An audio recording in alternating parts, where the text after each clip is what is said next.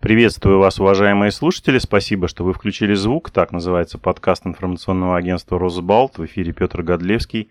Мой собеседник сегодня заместитель директора Левада-центра Денис Волков. Приветствую вас, Денис. Добрый день.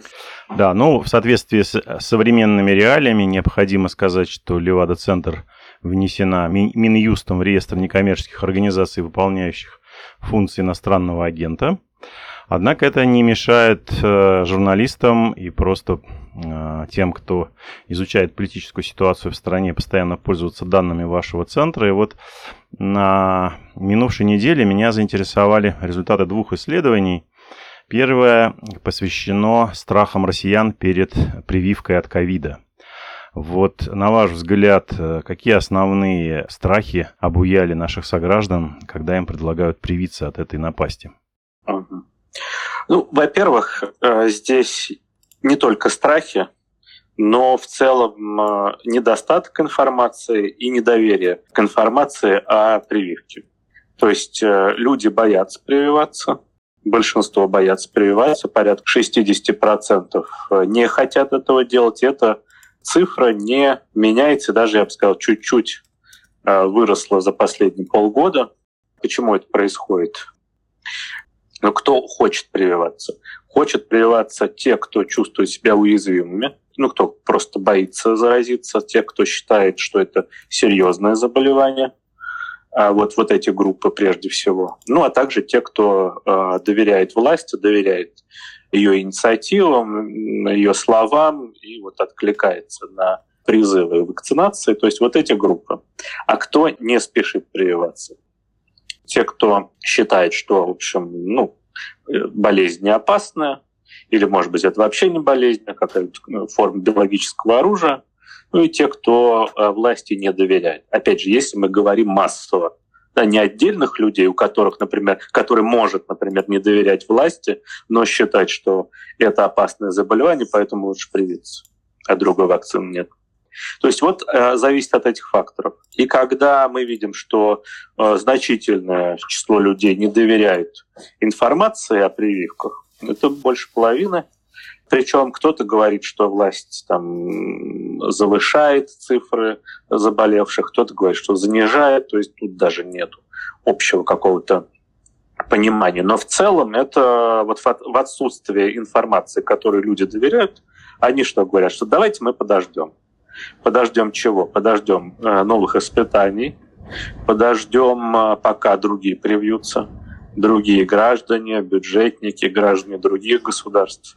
То есть пройдет какое-то время, то есть мы как говорят люди, накопим информацию для какого-то своего независимого суждения. И еще, что я думаю здесь важно, и что отдельные респонденты говорят, например, на фокус-группах, что они не чувствуют или не чувствовали до сих пор вот такого нажима от э, государства. И как они говорят, ну, раз никто не заставляет прививаться, значит, так это и нужно. Потому что вот в Советском Союзе, когда нужно было, никого не спрашивали. Брали и прививали всех. А сейчас, раз это решение отдают на э, откуп самому человеку, ну, значит, не так важно. Да, и опять же лучше подождать. Скорее, вот мы о таком комплексе представлений э, о вакцине, о вирусе говорим.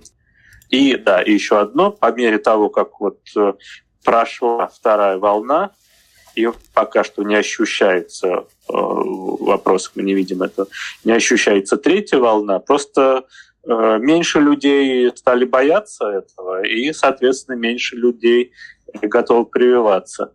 А те, кто хотел, а, они как раз и прививаются. И на сегодняшний день вот наши опросы, они, в принципе, а, бьются со статистикой. 10% э, говорят о том, что сделали прививки.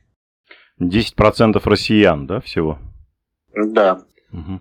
Денис Александрович, а вы сказали, что есть люди, которые в нашей стране, которые считают, что ковид это биологическое оружие. Только не очень понимаю, чье. А каков процент этих э, конспирологов домашних? Ну, это больше половины, на самом деле. Больше половины. Э, и там то, да, больше половины, и нет общего мнения, кто это придумал, американцы или китайцы. Здесь такого устоявшегося мнения нету, но вот это мнение очень распространено, И э, мнение ну, похоже, похожей формулировке но просто об искусственном э, происхождении вируса разделяют и врачи. Вот у нас был опрос врачей медицинского сообщества. А, там тоже эта версия достаточно распространена, то есть э, в том числе и среди специалистов. Она, наверное, с чем-то тоже подкреплена, каким-то, может быть, какой-то я уж не знаю, какой информации, да, поскольку ВОЗ вроде бы а, пришла к заключению, что эта версия не подтверждается. Да, но тем не менее мы видим, что не только среди населения, но и среди профессионального сообщества эта версия есть. И я допускаю, что и в правящих кругах она тоже а, есть. Да, это, конечно, не такая не радикальная антипрививочная версия, как вот что а, долгое время до своей вакцинации продвигал Никита Михалков, да, что все чипирование и так далее. А это все-таки более такая более обтекаемая версия, но что мы видим? Среди той группы, которая считает, что это вот искусственное, что это биологическое оружие, форма новая, а, среди них процент тех, кто готов привиться, Э, гораздо меньше. То есть, э, ну вот, э, среди тех, кто считает, что это обычное заболевание, обычный вирус природного происхождения, больше процент тех, кто готов прививаться. То есть те, кто скорее ближе к научному знанию, готов поверить ученым в большей степени, чем ну, там, каким-то телевизионным шоу и так далее, среди них вот э, больше количество тех, кто готов э, прививаться. Понятно. Хорошо, а давайте тогда перейдем от э, ковида, биологического оружия и конспирологии к политическим вопросам. У вас опубликован на этой неделе опрос на сайте по поводу настроения москвичей в преддверии выборов в Государственную Думу.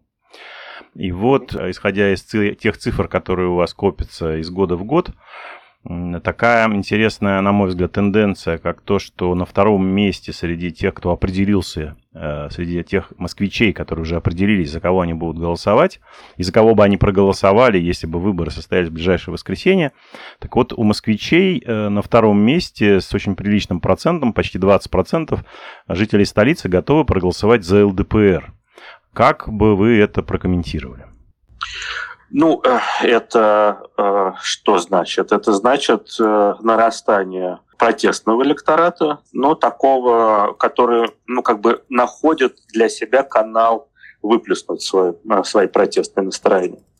То есть, если было бы больше партий, да, может быть, как, в том числе сторонники Навального были зарегистрированы, то есть, явка была бы больше, и ну, как бы и часть людей, может быть, ушла туда. Но поскольку их нет, поскольку они не будут принимать участие, и вообще да, идет речь о том, чтобы признать экстремистскими организациями и так далее. То есть э, вот эта часть просто не участвует, а кто все-таки собирается участвовать, то скорее вот, готов отдать э, свой голос за ЛДПР. Надо сказать, э, отношение к этой партии ну, не столь однозначное, не такое простое. Конечно, да, это партия одного человека во многом, а Жириновского. И основная сила этой партии заключается в ее лидере. Но все-таки есть еще работа, и мы видим это в своих других исследованиях, а, работа по такой конкретной помощи конкретным людям она, видимо, и в Москве, и в регионах, когда партия помогает деньгами, какими-то продуктами. И это на самом деле формирует имидж такой партии, что она вот помогает еще людям. То есть это, с одной стороны, такой эпатажный лидер, э, некоторый такой легкий национализм, да, потому что разговоры про русских, про э, вся эта тематика. И э, ну, некоторая протестность есть, плюс помощь наиболее каким-то уязвимым группам. Ну вот, что еще здесь, наверное, сказать? Из последнего, из последнего и в Москве, и по стране в целом партия сильно поднялась на историю с Фургалом а, когда а, Жириновский смог это обратить в свою пользу, да, он выступал как защитник а, Фургала, да, что все-таки это его человек, он пытался его защитить и так далее, и так далее. То есть и мы видим, что именно после этой истории рейтинги партии еще выросли.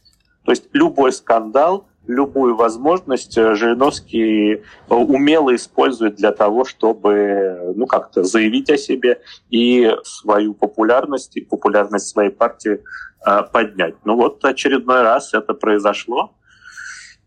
И ну, мы видим, что ЛДПР сохраняет свои позиции или даже их немножечко улучшает, а КПРФ, например, по, по Москве снижался.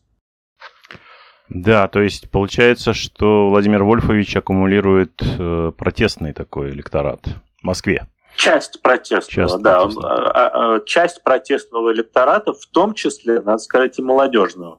Вот мы видим, что в последнее время именно молодежь скорее высказывает протестные настроения, и часть этих настроений, как ни странно, да, э, Жириновский, который вроде бы ну, в дедушке уже годится многим этим людям, а он все равно собирает. И это показывают и опросы, и группы. Молодые люди, э, часть молодых людей с симпатией относятся к Жириновскому.